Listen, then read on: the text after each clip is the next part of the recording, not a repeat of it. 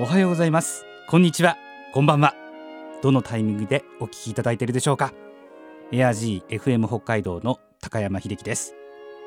このポッドキャストは北海道の FM ラジオ局エア G で毎週日曜日午前6時から放送中の朝倉という番組のスピンオフ番組としてお届けします。この番組朝倉とも縁が深いバイオリニスト元作協札幌交響楽団のコンサートマスターの大平真由美さんの声をお届けします。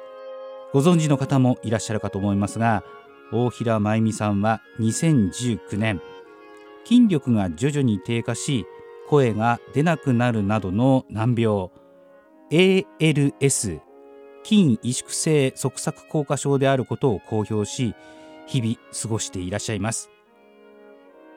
時にパソコンの視線入力で言葉を紡いだり音声装置を使って自分の気持ちを発信していらっしゃいます。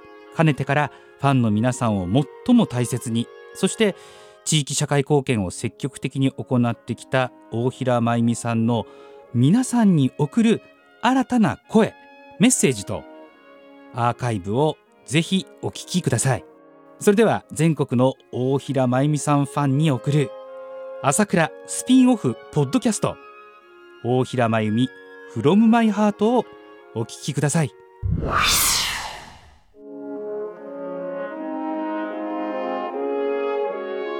皆様おはようございます。大平真由美です。皆さんは天井を眺めることはありますか？私は闘病生活を始めてから上を見ている時間がとても多くなりました。一日中、ベッドに横たわってると気づくことはたくさんあります。天井の色、壁紙ならぬ天井並みの継ぎ目。よくこんなに綺麗に晴れたなと感心してしまいます。昼間は見えないのに、夜の明かりになると、継ぎ目の線がはっきりと浮き出てきます。そういえば、子供の頃にも、天井の趣味でいろいろな絵を想像していたことを思い出しました。二段ベッドの上だったので、天井が近かったのです。中学生の時には、よく保健室のお世話になりました。偏頭痛になるたびに休んだベッド囲んでいたカーテンのシミが私をいつも迎えてくれました。昨年末に入院した時のことです。白い天井のパネルの線が突然起き出しました。右に静かにスライドしていきます。一本だけです。そんなはずはないと目を凝らしてみると、元の場所に戻っています。でもまたすぐに動き出すのです。それが何回も続きました。気管切開という大きな手術をした後だからに違いないと、変に納得して、その不思議な現象を楽しむようになりました。宮沢賢治記念館で見た天神柱の更新の絵を思い出しました。次の日には線だけではなく、なんと天井の電気まで動き出したのです。白くて丸い、空飛ぶ連番のようでした。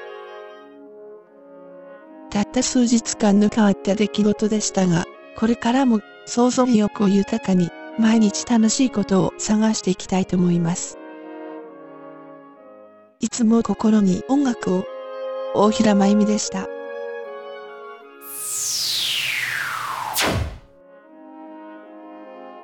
最後までお聞きいただいた皆様、本当にありがとうございます。大平真由美さんへの応援メッセージ、感想などもお待ちしています。メールアドレスは asakura.air-g.co.jp 朝倉アットマーク air-g.co.jp です。または AirG のホームページに行っていただくと入力フォームがありますのでそちらからもメッセージを送ることができます。ぜひ次回の配信もお聞きください。